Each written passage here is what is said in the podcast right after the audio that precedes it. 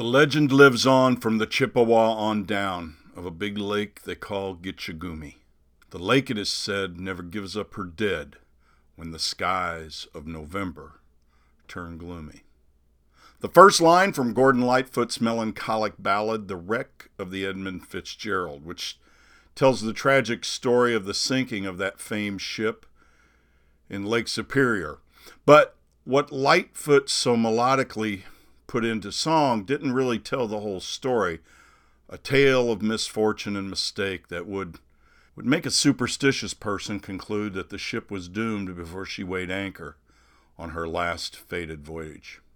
The five Great Lakes, Superior, Michigan, Huron, Erie, and Ontario, of North America, are the largest group of freshwater lakes on Earth, containing a mind blowing 21% of the world's entire supply of fresh water. The voyage from the western end of Lake Superior to Kingston, Ontario, on the eastern end of Lake Ontario, is over 1,000 miles.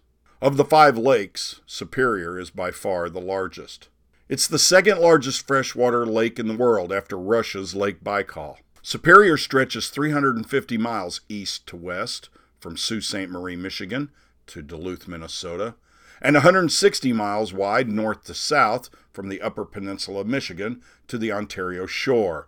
It has a surface area of over 31,000 square miles and a maximum depth of 1,333 feet. And if you're wondering, no, it's not the deepest lake in the United States or Canada. That would be the Great Slave Lake in Northwest Territories at 2,015 feet deep, and Crater Lake, a national park of my personal list to visit in Oregon, of 1,949 feet depth. Superior is so large with a volume of more than 2,900 cubic miles of water. Hydrologists have determined that the residence time of water in that lake is 191 years, which is determined by dividing the lake volume by the flow in and out of the lake. When the first French explorers discovered Lake Superior from the south via Lake Huron in the 1600s, they named it Le Lac Supérieur, meaning the upper lake, being further north than the other lakes in the system. It wasn't a statement on its size because at that time, of course, when they named it, they had no idea how large it was. But by the time that the British took possession of most of the eastern half of North America at the end of the French and Indian War in 1763, the cartographers had more than a rudimentary understanding of the lake's vastness, and the name Superior stuck as an apt description of the lake's size. The Ojibwa people, also known as the Chippewa, who lived along the shores of the lake, called it Gitchigami, which means great water. So, Lake Superior is actually an accurate translation of the Aboriginal Ojibwa name, although I kind of wish they'd have stuck with Gitchigami. The name Gitche Gumee, as it was pronounced by Lightfoot and most Canadians and Americans for the past 150 years, came from Henry Wadsworth Longfellow's poem, The Song of Hiawatha, published in 1855, which is a Native American Romeo and Juliet story in which Longfellow wrote the name as he heard it said, probably from the American ethnographer and Indian agent, his friend, Henry Rowe Schoolcraft. Now, there's a fascinating guy, Schoolcraft. They don't teach you about him in school, and I need. I will tell you, he's one of the most interesting people in American history of the United States. Anyway, I need to do a segment on Tim. He's fantastically interesting figure. But anyway, that's another show and another story. But in 1855, the Soo locks were engineered, bypassing the rapids at Sault Ste. Marie between Superior and Huron. And when they opened, iron ore from Minnesota's Mesabi Range began to be shipped to the steel mills back east. The voyage on Superior was always a danger. The legend that Lightfoot spoke of in his song, and that the Ojibwa warned of, was that the lake was unforgiving. She took what she wanted. During recorded history, that is, since the Europeans arrived in the area, there have been over 6,000 shipwrecks, taking more than 30,000 lives. Superior is known to be the most treacherous among the five lakes, mostly due to the west to east orientation of its shape. And when strong gales come out of the west and hit the waters, there's nothing to break the waves for more than 300 miles. And it seems that November is the worst month on the lake. In 1913, a single storm on November 13th sank 12 ships, taking 250 lives. The Great Blizzard of November 11, 1940, sank two ships and killed 46 people. But the most famous wreck of all time occurred in 1975. The SS Edmund Fitzgerald had a star-crossed life. The 17-year-old craft had ran aground once, collided with lock walls twice, lost an anchor another time, and suffered structural damage on two previous voyages. On the day she pulled out for her last, she had two damaged hatches. She left port from Superior, Wisconsin, across the lake at the western end of Superior from Duluth at 2:15 in the afternoon on November 9th en route to a steel mill near Detroit, Michigan. On board she carried a cargo of more than 26,000 tons of taconite iron ore. At 5 p.m., the Fitzgerald joined a second freighter, the Arthur Anderson, sailing out of Two Harbors, Minnesota. The weather forecast was not unusual for that time of year, with the National Weather Service predicting that a storm would pass just south of the lake the next morning on November 10th. At 7 p.m., the forecast changed. It called for gale force winds from the northwest. The Fitzgerald and the Anderson hugged the Ontario shore, hoping to find shelter from the northwesterlies. Just past midnight, the ships reported 60 mile per hour winds and 10 foot waves.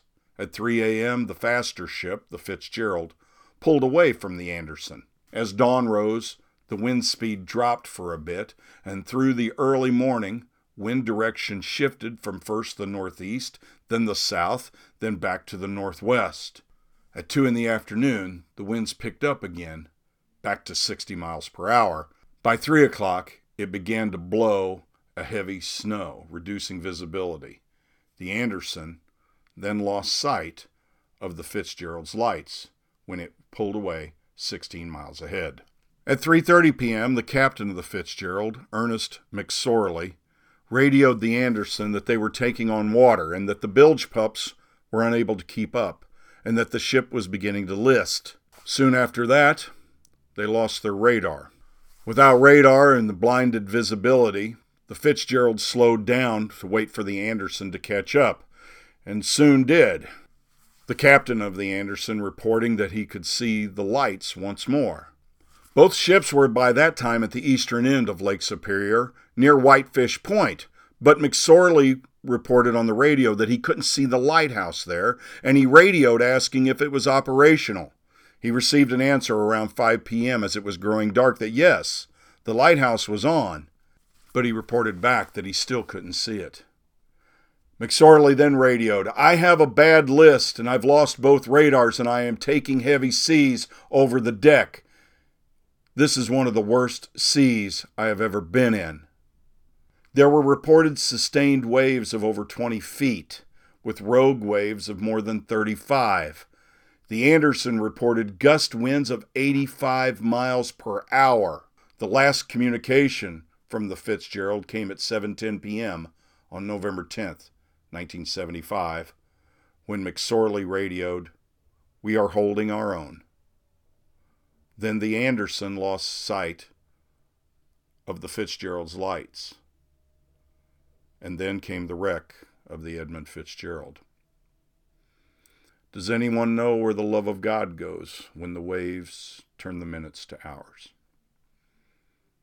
29 lives were lost that day and Superior, it's said, never gives up her dead when the gales of November come early. From the shores of Gitchigami, where the Ojibwa paddled their birch bark canoes, to the French voyageurs, to the British explorers, to the American pioneers, the cargo ships, the steel ships, and those who have gone down and those who have safely sailed to port, there's always been a sentinel. There on the north shore of the Great Lake, some mighty, mighty cliffs rising above the water, just 11 miles northeast of Two Harbors, Minnesota, where the Anderson pulled out to meet the Fitzgerald on that fated voyage. The early navigators of the lake thought the cliffs looked like a castle, and because of the treacherous shoals that were there, it was considered hazardous to pass too closely to those rocks. Those rocks who have stood witness to countless voyages on the big lake they call Gitche Gumee. That big rock on the north shore that the sailors and voyagers called Castle Danger. This is episode 47.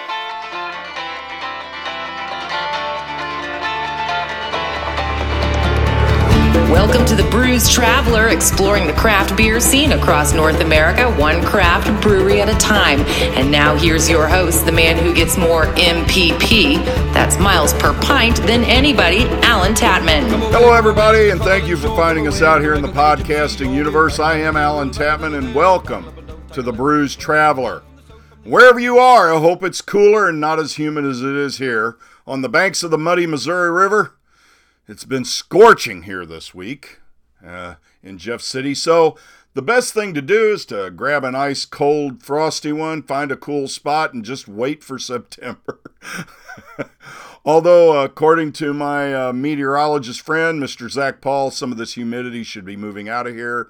We're going to start getting some relief from these temperatures. But, you know, it is summertime. It is Missouri. I still don't understand why my Irish and Northern European ancestors thought that settling in this part of the world was a good idea. of course, someone might say, you, know, you could have left at any time. And yes, I know I could have. I and I did. I left many times. It just kept pulling me back, you know, just I kept being called home. This is home and I uh, I love my state and uh, I just hate the summers here. Honestly. Love fall. I don't mind winter. Spring's lovely. Summers here can be oppressive. But, you know, if I had left and I had resettled, one of the places that I most certainly would have wanted to live, and I still do, at least in the summertime, would be in Minnesota, somewhere northeast of Duluth, in a little town along the shores of Lake Superior you know, close enough to the Boundary Waters Canoe Wilderness that I could get there in like a half hour if I wanted, maybe 45 minutes.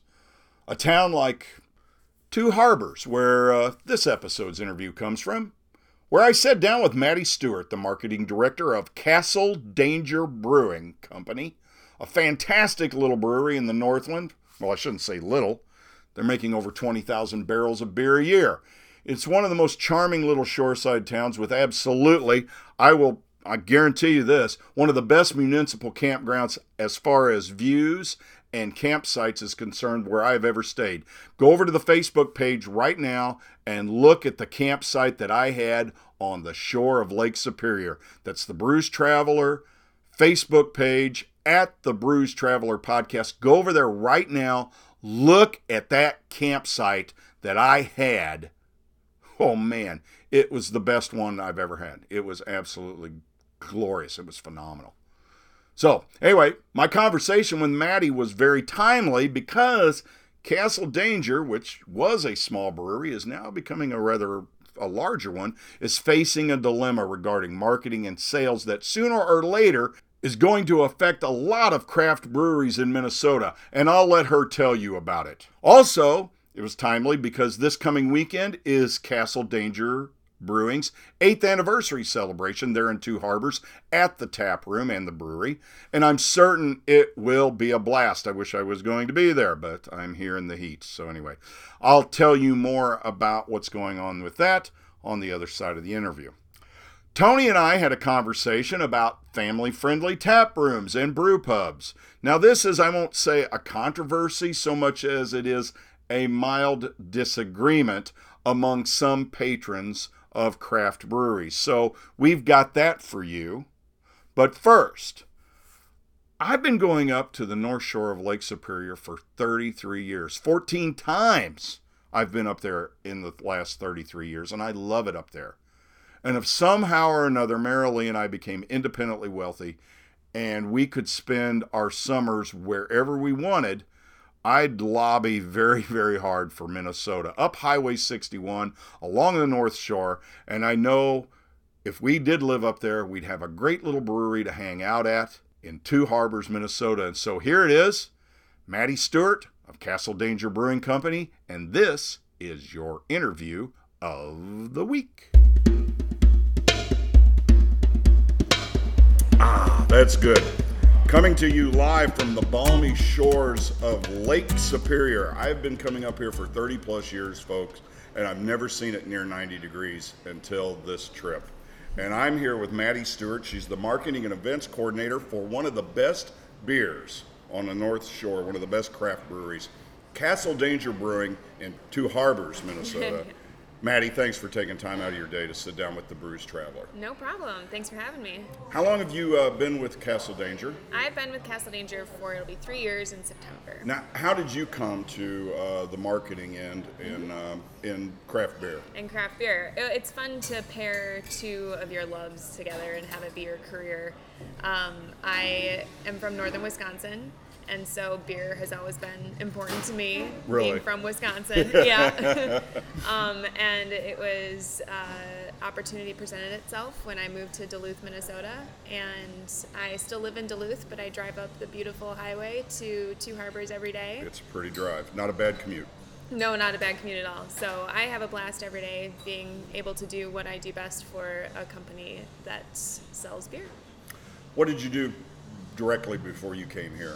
Were you in the marketing industry before? I was in the marketing industry and then I tried my hand in sales for Yeah. a little bit, um, and it was not for me. Right.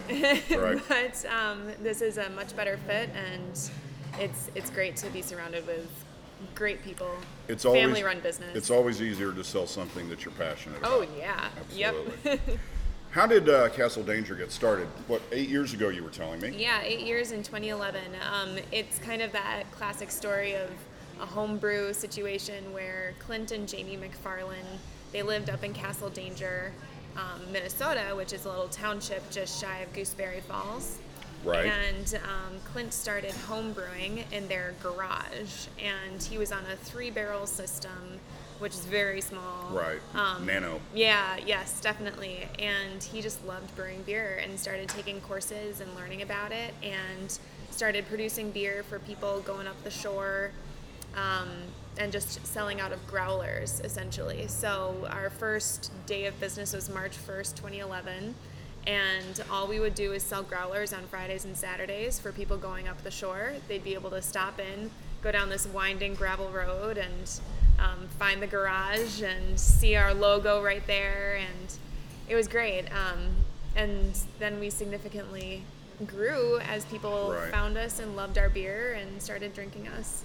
I think the first, my first introduction, I me- was 2015. Mm-hmm. I was up on the Gunflint at Trail Center, Mm-hmm. and uh, they had your beer in cans. I and I, I believe it was the cream, the cream ale. And Yeah. I tried it out. It was absolutely delicious. Yeah. And uh, uh, right now, I'm drinking your uh, what is this? The Nordic. Yes. Mm-hmm. This is your twist on kind of a sahti Sahti style, style, with yep. juniper rye Yep. and uh, but it's uh, it's really good. It's refreshing uh, as a lager, and uh, it's not overly uh, piney. Yeah. Which a lot of a lot of guys uh, they get, they get a little, they take it a little heavy-handed. Yep. But, Yeah. uh, I was in uh, I was in Norway Mm-hmm. uh, last uh, September, and so I had I drank a number of these. Oh, nice. The, these this style, and this is quite comparable. It's very Oh, nice. Great, thank you. I'm, Yeah. I'm gonna have another drink. Oh, sure. Nordic is one of our um, our most popular taproom series beers. So we have our year rounds, our seasonals, which come out in Okay, different let's seasons. Mm-hmm. let's let's talk about your portfolio.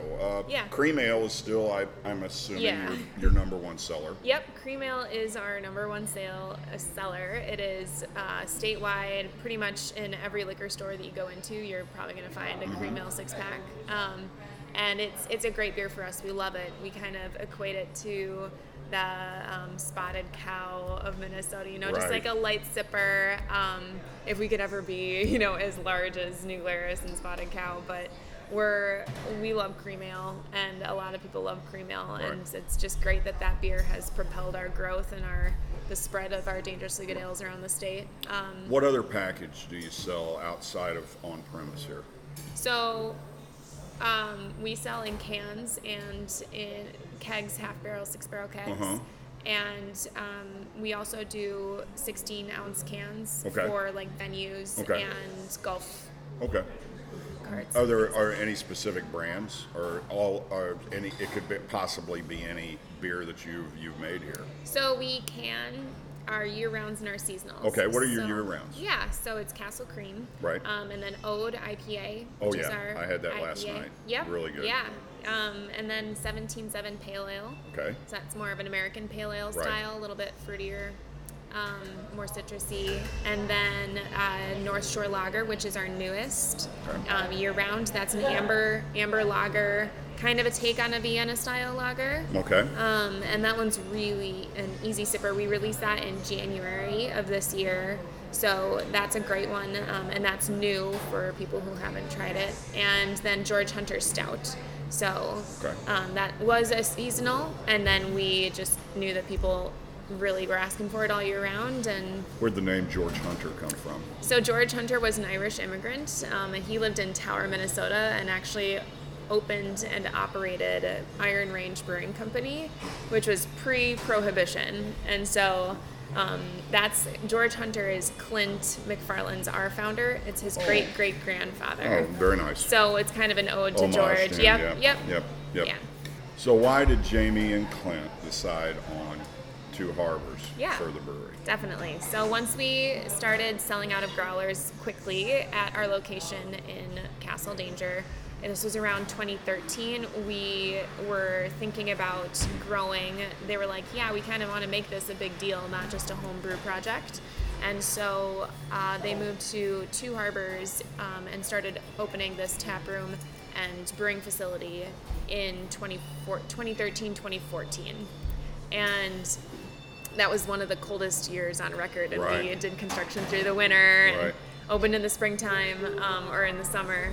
And we, Jamie and Clint, have always been from the North Shore. They are both from Two Harbors, Castle Danger area. They wanted to stay here. They wanted to invest in the local economy and just bring people to Two Harbors and show them what Right. a great little city it is. Well, it is, and it's ideally situated. You're you're only 25 miles from Duluth, if that far. Mm-hmm. Yeah. And so it gets a lot of weekend traffic Yep. out of Duluth, and uh, it's a beautiful town. We stayed last night at uh, the municipal campground, Yes. Mm-hmm. uh, Burlington Bay, right on the lake. It was gorgeous. Yep. As the, you know, with the sunset, it was beautifully Yeah. and uh, yeah, Two Harbors is. I think it's it's kind of overlooked. I don't know. I've, I mean, I've been coming up here for like I said, 30 plus years. Two Harbors was just a place that you went through to get to Grand Marais. Mm-hmm. Yeah, you know? right, yep. But it, it has a lot to offer, and I was telling I was telling Ray, I was like, you know, I, I'm going to try to spend more time here, and I think next year we're we have a, a little club where there's some, some other couples, and we all have RVs, Mm-hmm. and uh, we went to Door County, Yep. you're, which you're probably very familiar with, being a Wisconsinite. Yep. Uh, we went to Door County this year in June. and I think next year we're going to try to come up here. Yeah. Uh, yeah. Definitely. So yeah, D- uh, Two Harbors. It's a it's a great little town. It is. Yeah. We love it. The name Castle Danger. I tell tell uh, tell our listeners how Sure. uh, they came up with this. So Castle Danger is, um, like I said, it's a it's a township that's just shy of Gooseberry Falls when you're going up the shore. Right.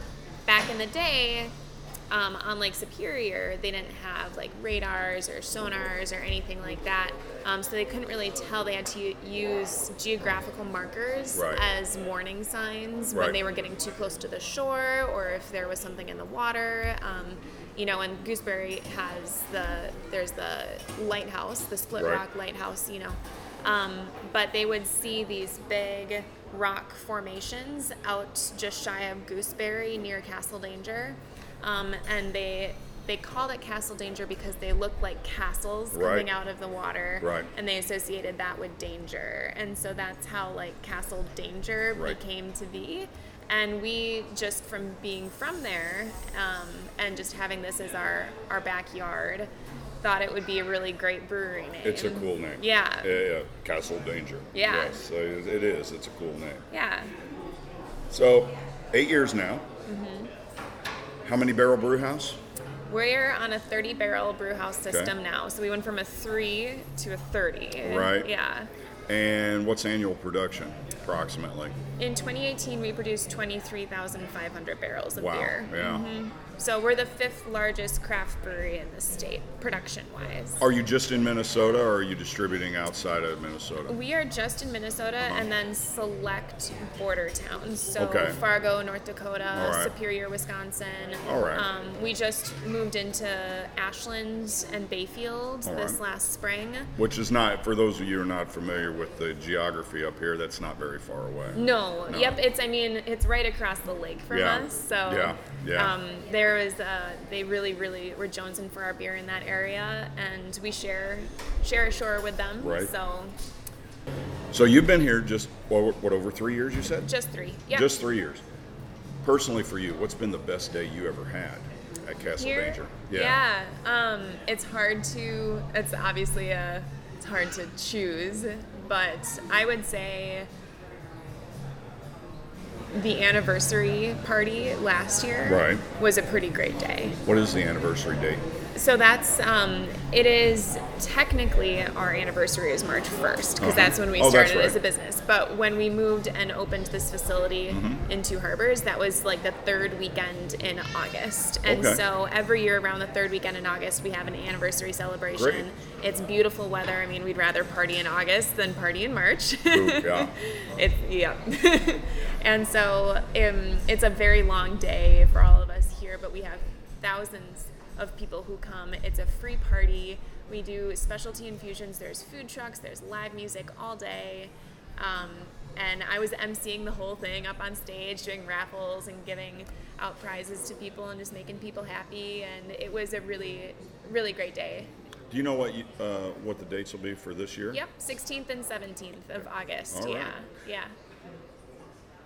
Is there something about this industry that, uh, since you've been involved with it, that kind of surprised you? Yeah, um, I'm really, I guess, empowered is the a better word for what I'm going for here. Um, from a woman's perspective and an outsider's perspective, you think the beer industry is just men, and it is male heavy and male dominated, and you are working with a beverage that mostly has been more geared towards a male demographic and Right. you just have that it has that vibe to it entering in. Well after coming into the industry there are so many powerful women working as brewers as owners. Two of our owners are women um, in our tap rooms behind the scenes marketing sales um, and going to conferences in denver and duluth. We've got a conference coming up here this friday um, having women lead sessions um, just because they are they are the experts in that field. Right. So it's really it is really cool. It's a really cool industry to be a part of because it's growing so fast. It's so specific uh, to so many different things, and um, it's it's great that the the industry not that it's changing, but it's allowing for more work between men and women, more equality, more fairness across all.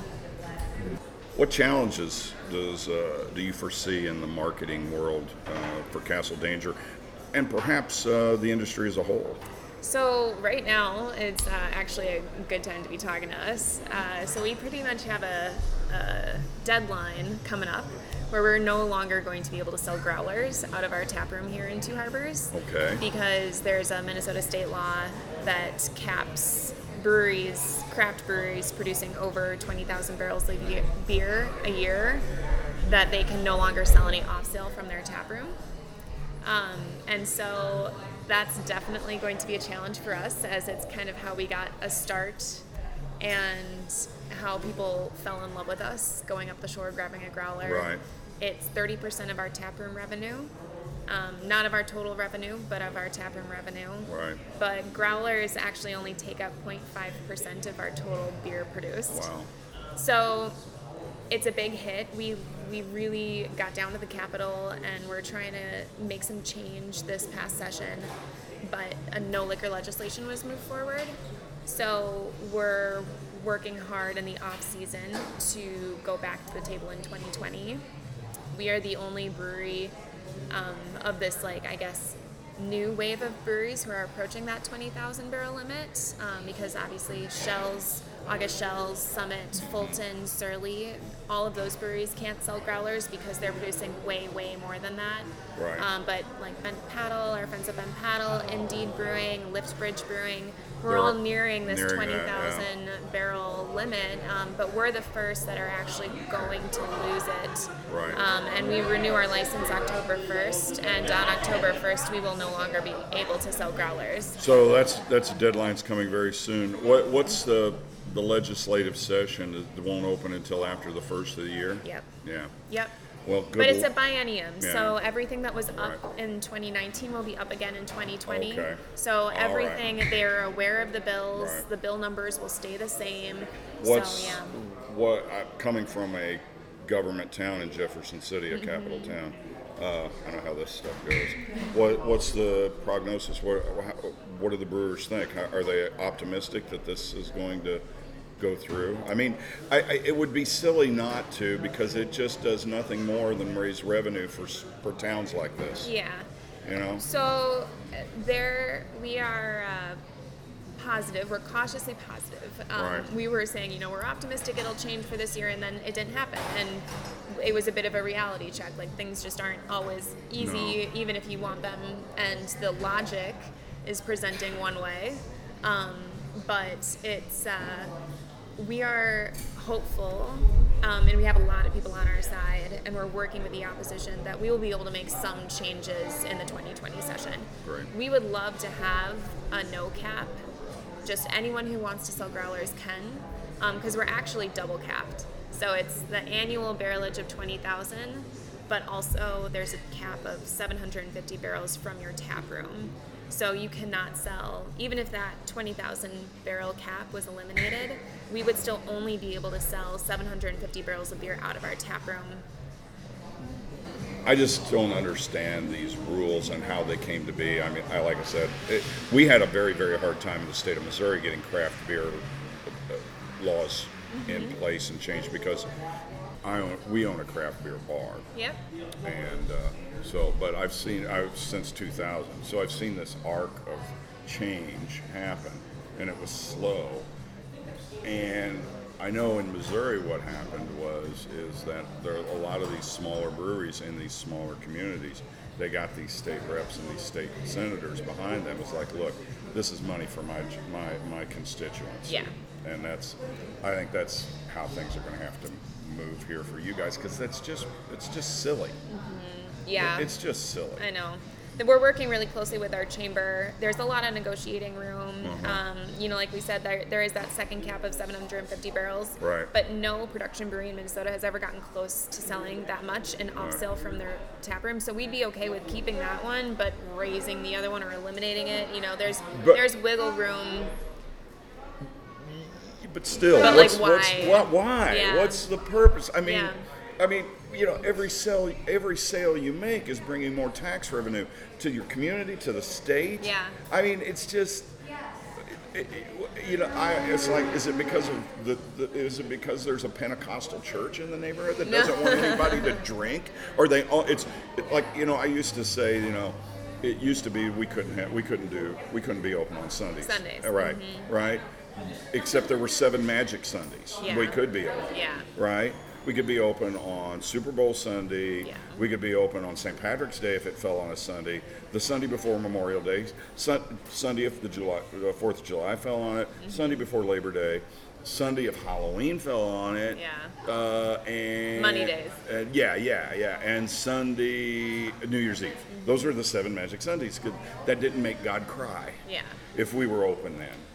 It- So it's- it's just it's it just is- it's yeah. ridiculous. So in And Minnesota, it, and we're, it, and yeah. it, you know, and it it it it hurts the most vulnerable businesses and the smaller towns. Yeah.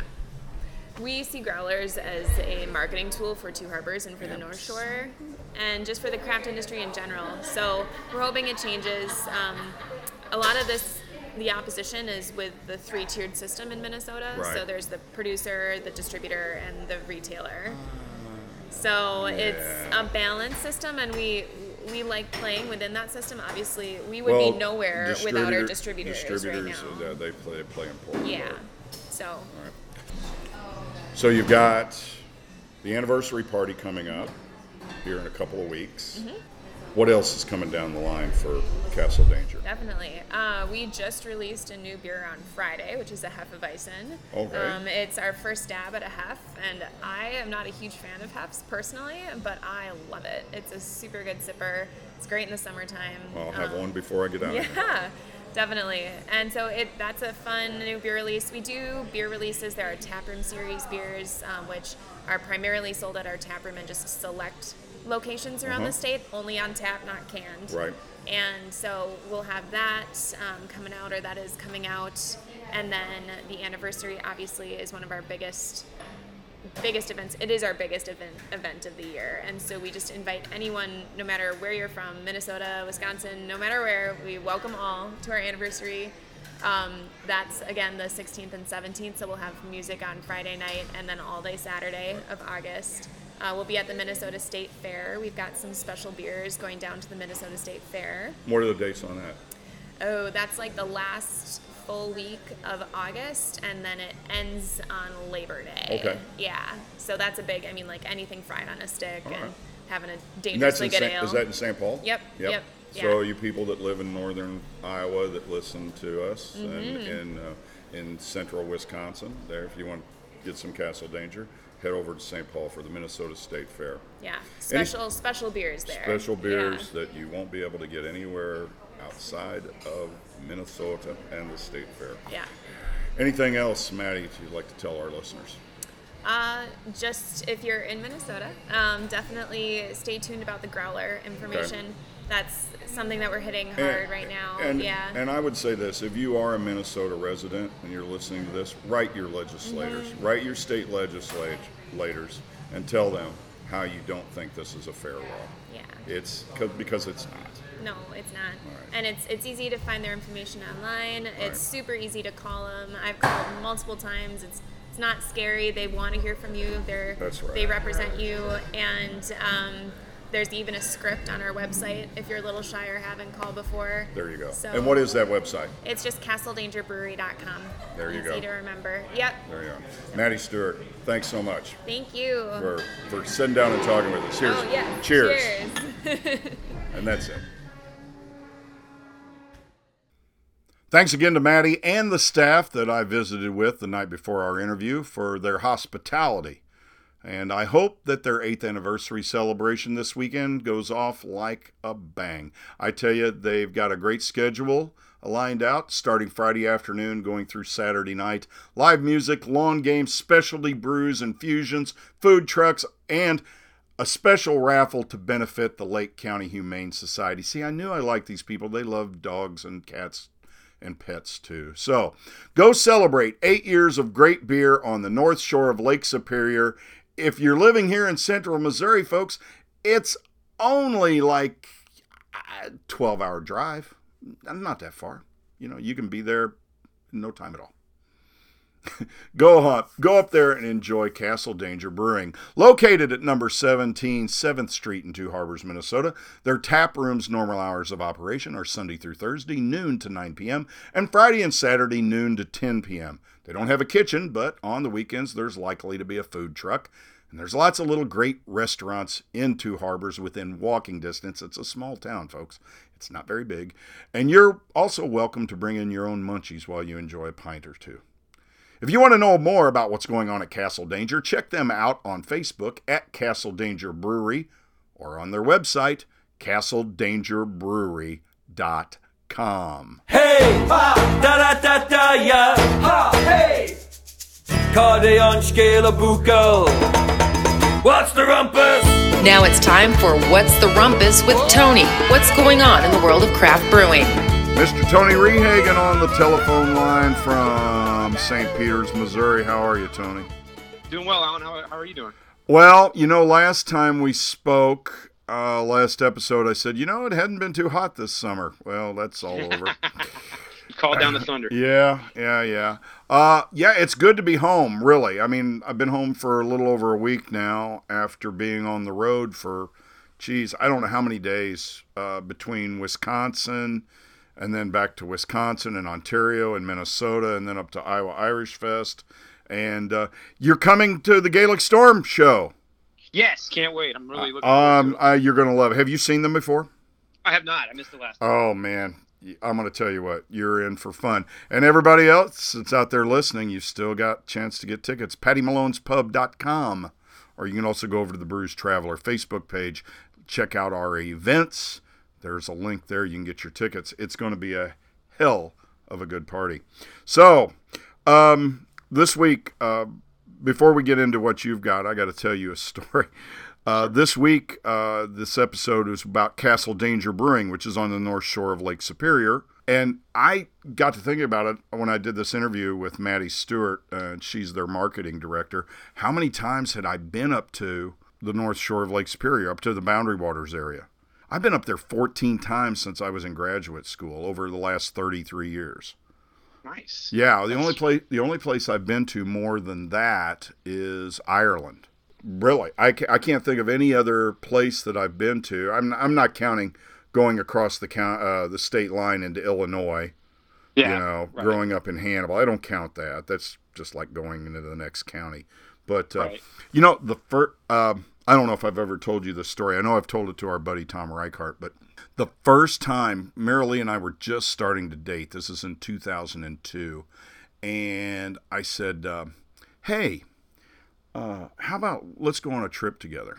And she, "Oh, okay, great. Where we want to? Where do you want to go?" I said, "I said let's go up to the Boundary Waters." In Minnesota for the fishing opener. It'll be beautiful up there, and there won't be a lot of people out. The Boy Scouts won't be out of school yet. You know, it'll be it'll be lovely. We'll be able to we'll get the canoe. We'll take the dogs. Uh, we had at that time we had Andy. I don't know if you remember Andy. The I don't big remember Andy. Andy was the big goofy lab, and then uh, not he wasn't as goofy as Yogi, but uh, he, he, he was a big goofy yellow lab. And then we had this uh, rescue dog, uh, Mickey. Anyway, um, so we'll take the dogs. We'll go up there. We'll go camping, and uh, it'll just be wonderful. It'll be a wonderful, wonderful trip. So we go up there. We go up to Clearwater, which is where I always go. I've been going there since '86. You know, we got our equipment. We got the canoe loaded. Bob, the guy that was the outfitter, he dropped us off. We were paddling out, and immediately, Marilee wasn't. Now, Marilee's not an outdoorsy kind of gal. All right? Mm-hmm. so you know, people were really surprised. And a matter of fact, she was really reticent when I said, "Hey, let's get an RV." She goes, "No, you can't. You tried to take me camping once and it didn't work out." I go, "This is completely different."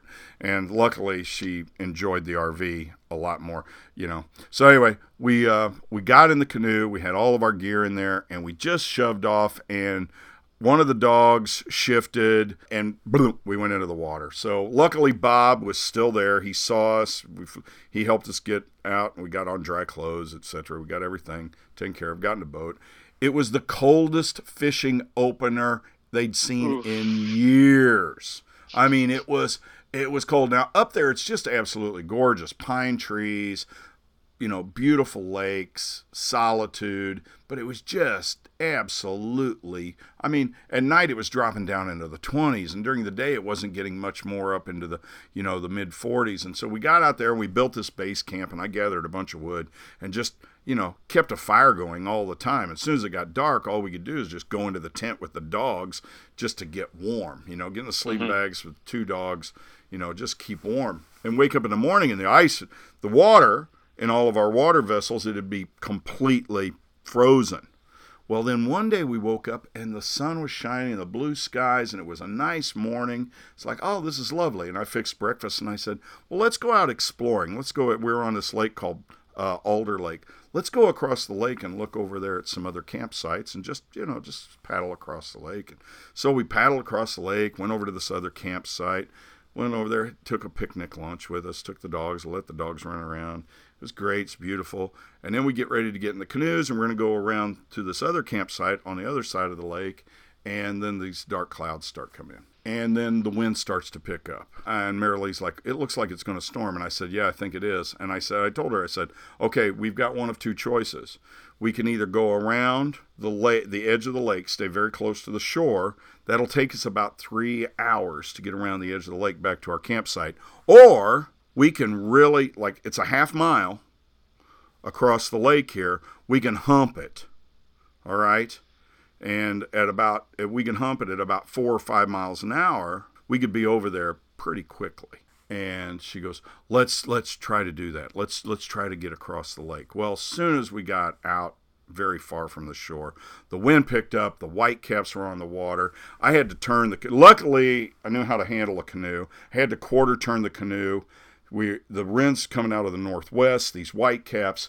I got the bow cutting into the waves and she goes, "You're paddling away from the camp." And I go, "Honey, I've got to do it this way." Like we'd only known each other here just a little over a year at this time. Again, this is the first trip we'd ever taken out. I only know a little, you know, we got to cut this way so we can cut. If we turn the other way and go straight to the camp, the the waves are going to swamp us. We'll we'll tip over. The dogs are even scared. They're down in the bow, they're down in the deck of the canoe. They're just down there hunkered, shaking. And Right. if we'd have tipped the canoe, we'd have been dead. I mean, hypothermia would have taken over and just we're out in the middle of this. We're a quarter mile from shore either way. And she's like, "Do something, sing a song, do something, get my mind off of this." I, I- okay, I'll sing a song. When the legend lives on from the Chippewa on down of a big lake, the cold Gitchigami. She said, "Sing another song, not that song. Sing another song."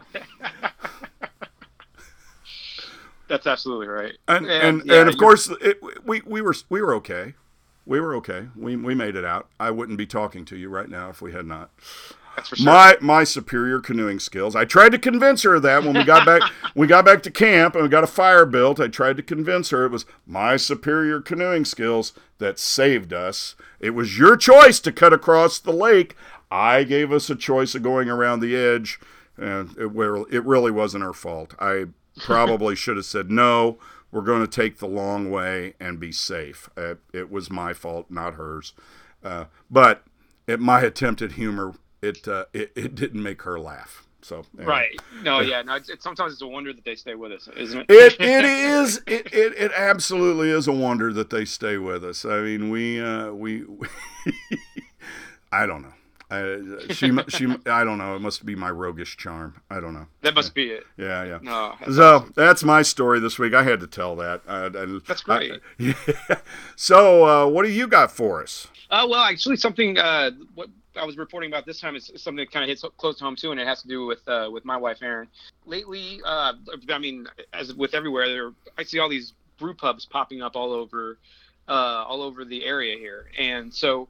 Um, I, I feel like it's my duty as a as a you know a drinker to kind of patronize these places, but it's hard to do. You know, I, I got two two little girls, and then things Two get busy. two you have- little adorable and very precocious young ladies, I will say. That's for sure. No, that's for sure.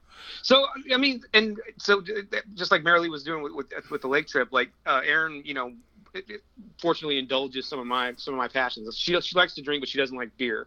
But she's kind of got it in her mind to kind of let's go try these places out. And so what we've been doing is we've been taking the girls to these brew pubs, which has kind of become a big issue lately because there's a big a big to do about people taking young kids to these to these brew pubs and these these breweries and it's kind of become an issue. Like some people, people are against it. Some people don't want, you know, they you're taking your kid drinking, and other people kind of see that, it, that it's very much a modern thing. You know, and, and when I've taken the girls, you know, we get there, we always call ahead and make sure it's family friendly. But yeah, I mean, you get the stares from the, the guys at the bar. But you know what?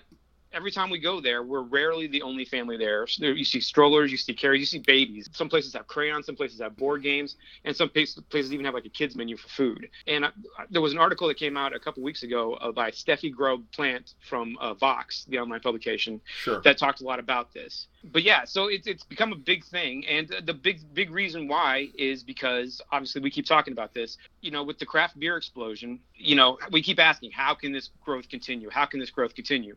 Well, the answer is you find new consumers, um, and one of which is family. And so a lot of places, uh, a lot of brew pubs have made it really family friendly for for people to go. And uh, I know you guys at Paddy's, you know, it, it's kind of a it's, it's a scene because you guys are also a, one of the best eateries in Jefferson City Right. in Central Missouri, and so families want to come there. And I've brought the girls there Right. before, Well, so they're they're our our philosophy is this, okay? We don't have high chairs, all right? right. All right, we don't have booster seats. We don't have a kid menu. As long as your child comes there and behaves like reasonably well, I, I'm, I'm when you're done, I'm going to comment as a, as a as a publican what I think the problem is, and it's not the kids. Anyway, go ahead and finish. Sure. Well, I mean, the, the big thing that I keep going to, and we talk about this all the time, and this is this is something you, you talk about, is is uh, if you look in context, just put it in context. It's really the way it's always been done. I mean, I'm I'm a proud German ancestry. I know you're proud of the Irish ancestry. Right. And I mean, in Europe, that's what it's it's what people do. And even when they came over here, when Sunday Mhm. beer was on, the only day that that the working class was off, the family went to the beer garden. The family went to the beer hall, and you know they were there to play while while we enjoyed beer and socialized. It's a social thing, and I mean, frankly, it was uh, you know. Some kids would have an ale. I mean, Right. the laws laws on drinking age in Europe are 16 to 18, if there is an age at all. Making it taboo, you know, villainizing the evil drunken father for you know victimizing his children was was something that was a tactic by the temperance movement that led to prohibition. It was it was very much a propaganda thing against pe- people who came from Europe, against the immigrants, against against the the hordes that were invading. Yeah, I mean, Uh, from a historical perspective, one of the one of the biggest riots ever in the city of Chicago was the Lager beer riots uh, in the 18 early 1850s. When Yeah. because the Protestant uh, temperance movement city fathers wanted to shut down the uh, German beer gardens on Sunday, Yeah. and yeah, I mean, What- it's it was, and I talked about that last week on last the last episode. It's like you know, mm-hmm. these Irish and German immigrants who came over in the 1840s and 1850s. Sunday was the day, the social day, because you worked six days a week back then. Sunday was the social day. That was the day that families got together. That's the day that friends got together, and you went and you had drinks together and you had dinner together. And that's always been the way it is in Europe. And then they come Right. over here, and of course, the descendants of the pilgrims, uh, you know, that was a sin to drink on Sunday. Well, th- and that's not the way that it was seen by uh, by our our forebears. No, that's absolutely right. Well, and then that's what's really cool about the craft beer moon. It's it's kind of a, it's kind of a revolution in the trail in the real sense of it that it's coming back around to the way it used to be. Absolutely, absolutely. Where every community had a place that brewed beer. And that's just something that we talked about too and that, that you've talked about a lot with with the brewers on the podcast is that it's gone from the, the goal is no longer to you know to, to, to sell out and, and broaden distributorship. In fact distribution is kind of being reined in. And it's more the goal to just open up a place that serves the community um, just like a local business would. And, and, and, and along with you know being walkable along with being bikeable the brew pub is a place is a social gathering place in the community just like a good pub is anywhere. It's about the community and that involves family during you know during the appropriate times. And that's kind of the the, the big thing that, that i walk away from with this is that i understand i understand the, the the opposing view of it. But to me it comes down to like four basic rules to taking your your kids to to a brew pub.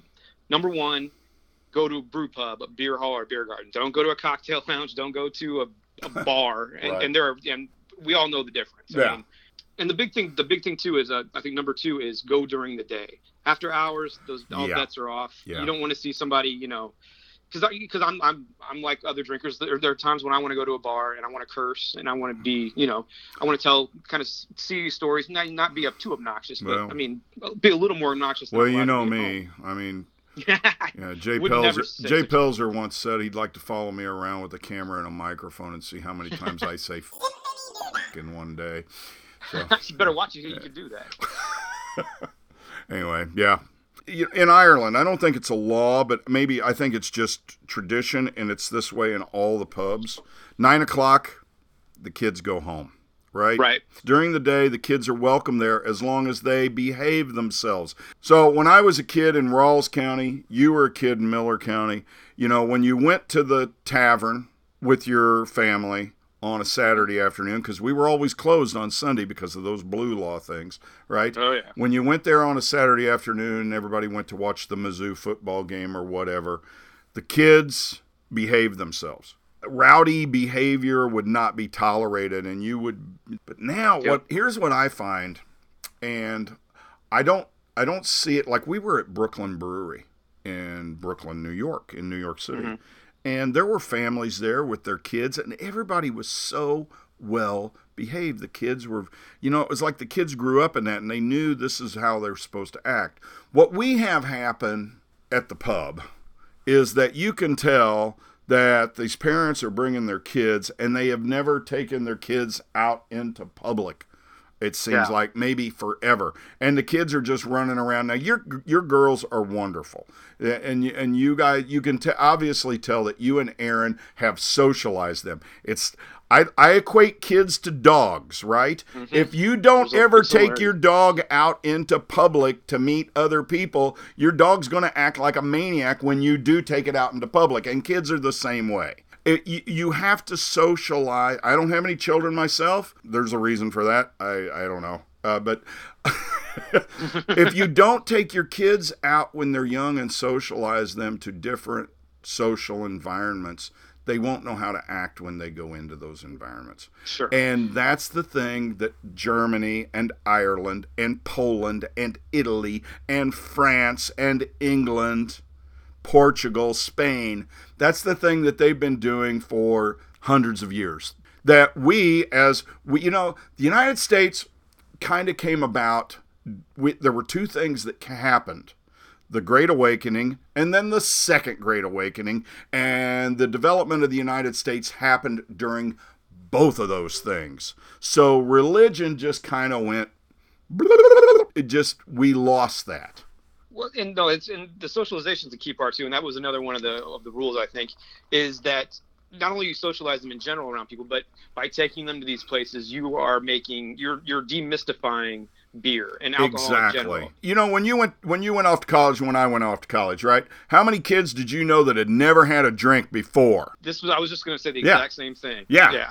I mean, and then they went. the ones who Monkey loving snakes on a plane. yep went nuts. They didn't know how to drink alcohol. Now that Nope. doesn't mean that I didn't absolutely put on a bender now and again, but at least I knew how to drink two beers and say, "Okay, I'm done," and go Yeah. back go back to the room and get my studying done. Yeah. No, and it's and and, and it's it's also and you remember when I brought the girls to Paddy's, Sure. like they were they were at the table with us. That was the that's the other thing. Don't Right. just bring them to the pub Right. because you want to drink and you can't find a sitter, Yeah, and they- just let yeah, them yeah, let them do what they want. yeah. Sit at the kitty table, like engage with them, talk with them, like make sure that you make sure they behave, but also you know interact with them, help them play the games. Like don't just be you know just don't just go there to drink and and have the bar be the sitter, so to speak. I will um, I will say this. I will say this. I see more good parenting than I do bad parenting.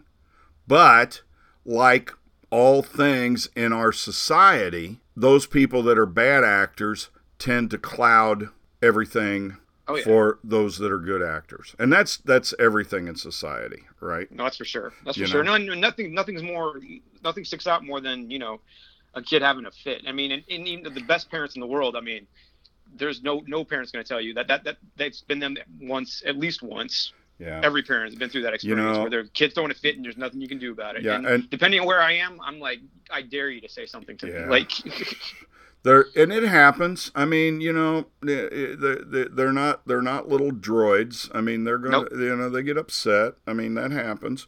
But it's how you as a parent react to it that that, Right. that that makes the difference. What upsets me is that it's okay for uh, parents to bring in their little botulism carriers and just let them run wild through the public place and there's nothing that I can really do about it other than say can you please make your child stop?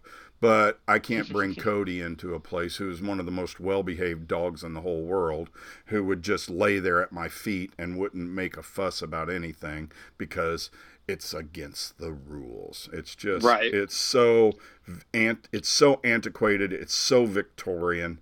It's just it's ridiculous. But No, no. I think you and I are on the same page. I Yeah. don't I don't mind children at all. I don't mind them at all. I just think that the biggest problem is is that a lot of parents indul- overindulge their kids and let them just do a lot of that they shouldn't Yeah. be doing in public. No, I agree with that for sure. No, absolutely. No, I was gonna say that that kind of was my last thing was that that the overall thing is the, the other thing is that if they're with you, lead by example, and that means being Mhm. responsible, That's- not only in your behavior, but like, and this is one another reason why I love taking them with me is that when I know when they're with me, I'm not going to overdo it. Like, Right. I'm going to have one good beer. I'm going to Right. have a couple samples of things. Absolutely, because you're a responsible parent. I've I've seen this before, and I tell you what, it's troubling. It's very very troubling. They come in, they they have dinner, they've got their kids with them. One of the two parents, or maybe both of them, have had too much to drink, and then they get in a car and they drive off. It's very very very upsetting. And if you know you you, you try as um, as a responsible uh, publican business owner to say, uh, would you like for us to call you an Uber? Would you like for us to call a taxi? No, I'm fine. I'm I'm fine. I'm fine. But you know, it's you can only do so much. You know. Right. You know. So no, I think we're in agreement. It's not the kid's fault. It's uh, it's it it and, and like so many things with when people say, well, the kids today aren't what they. It's just it's bad. It's bad parenting. No, I didn't. I mean, you mentioned I, I, I'm the first to agree with you on, on the similarities with dogs. Right. Um, I hope it doesn't offend people, but yeah, No, there, there's I- no I- bad it- dog. There are bad owners. It shouldn't offend people because you know dogs are probably the most socialized animal that we interact with in the in, much- yes. it's and much easier to house train a dog. I'll tell you that. Absolutely, absolutely, and uh, yeah, and you know the other reason I like dogs, and this is just a personal preference. I like dogs over kids. All right. Mm-hmm. First off, you don't have to worry about a college savings plan for a dog, and then they they won't they won't take you to jail if you put them in a crate. So. Tony Rehagen, thank you, buddy. Nice. We've we've gone you. over this week. Uh, thanks everybody for listening and indulging us as we ranted away. But yes, kids good, bad parents bad. Uh, Tony, I'll talk to you next time, and I'll see you for Gaelic Storm. Sounds good. I can't wait. All right, take care, my friend. All right, thanks, Al. All right, bye bye. Bye-bye. You've been listening to The Brews Traveler. Follow us on Facebook, Twitter, and Instagram, or check out our website, thebrewstraveler.com. Cheers. Thank you, Jessica, and cheers to you, everyone out there, and thanks for listening to the podcast. Please follow us over on Facebook and Instagram at the Brews Traveler Podcast. Send me a message over there if you have any questions, suggestions, ideas. Please let me know. Or if you'd rather, send me an email, cheers at thebrewstraveler.com. Please go over to iTunes, give us a five star rating, a glowing review. Yeah, I mean, we need the love. We really need the soundtrack for The Brews Traveler is so graciously provided by our friends Gaelic Storm, and I can't wait to see the guys. They're going to be here in two weeks. Uh, they're getting, after this weekend, they're getting some much deserved time off, like 10 days or so. And they'll be here in Jefferson City on August 29th. You can get your tickets at PaddyMalone'sPub.com, and if you are coming to the concert, drop me a message. Let's get together and have a beer while you're here. You can check out what else the band is up to over at their website, GaelicStorm.com. Marketing consultation provided by Mission Digital Marketing. So until next time, if I don't see you at the pub or at your local tap room, I'll see you right here on the podcast. Drink locally, think globally, take care of each other, take care of the earth. It's everything we've got. And Marilee, as always, you are the measure of my dreams. So thanks again, everybody, for listening. And so long for just a while.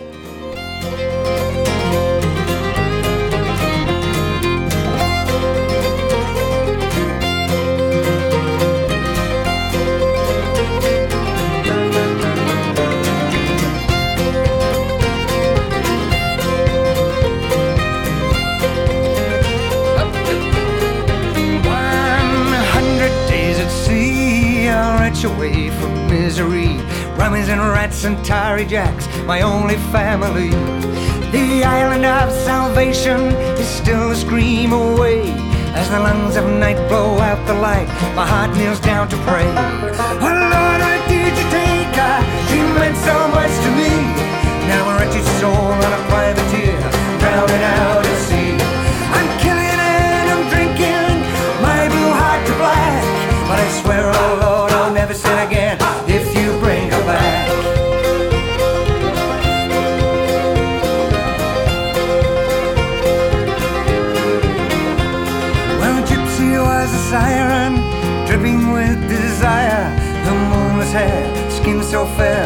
skin so fair, warm as frozen fire. She had the loyalty of a cat, behind those pale green eyes and through her cherry lips the devil slipped a thousand lies. A clan of rogues and vagabonds occupied her head. That thieving band took her pale white hand, stole her from my bed. Like a ghost ship in the night, she drifted out once more to land upon the sand of another lover's shore. Oh Lord, why did you take her? She meant so much to me. Now a wretched soul and a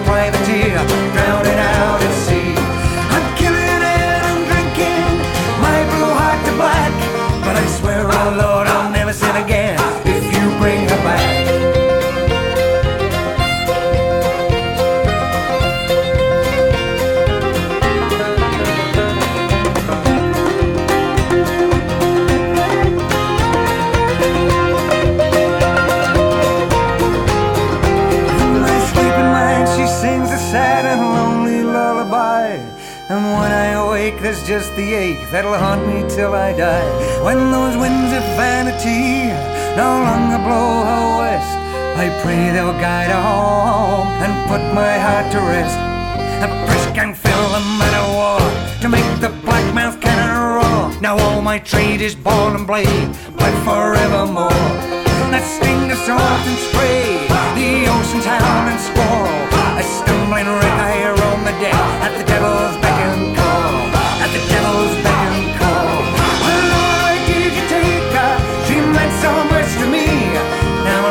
on a privateer, out at sea. I'm killing and I'm drinking my blue heart to black. But I swear, oh Lord, I'll never sin again if you bring her back. I swear, oh Lord, I'll never sin again if you bring her back.